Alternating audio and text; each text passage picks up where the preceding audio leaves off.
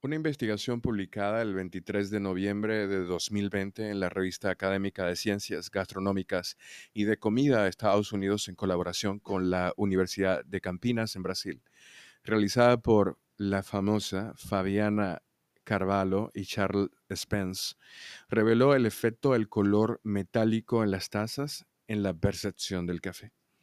Para el estudio usaron un panel experimentado de catadores de café. El propósito era definir qué efecto tiene el revestimiento metálico en el juicio de estos catadores.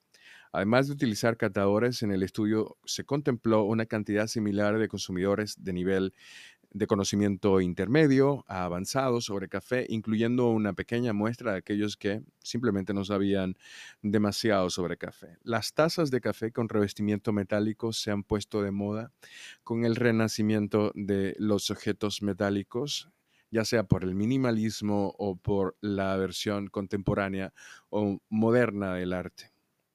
Este estudio determinó que la aprehensión visual de la vajilla metálica o con revestimiento metálico puede ayudar a establecer expectativas sobre la calidad y la elegancia, no solo de la vajilla en sí, sino también de la comida o de la bebida que se sirve en ella. La influencia de aspectos como la elegancia en la taza afectaron positivamente los resultados en la evaluación de la percepción del sabor. Se le pidió a los participantes del estudio otorgar calificaciones sensoriales y evaluar también la belleza o elegancia de estas tazas, y las puntuaciones más altas las recibió una muestra de café brasileño probado en una taza de bronce y otra muestra de café keniano probado en una taza de color oro en comparación con todas las demás tazas.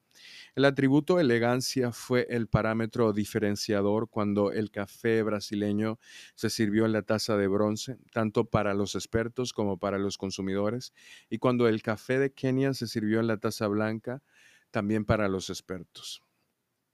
Una vez más, la taza de café importa. Además de la innovación, tiene sentido crear recipientes que transmitan algún beneficio funcional y o tal vez perceptual a la experiencia de tomarse una buena taza de café.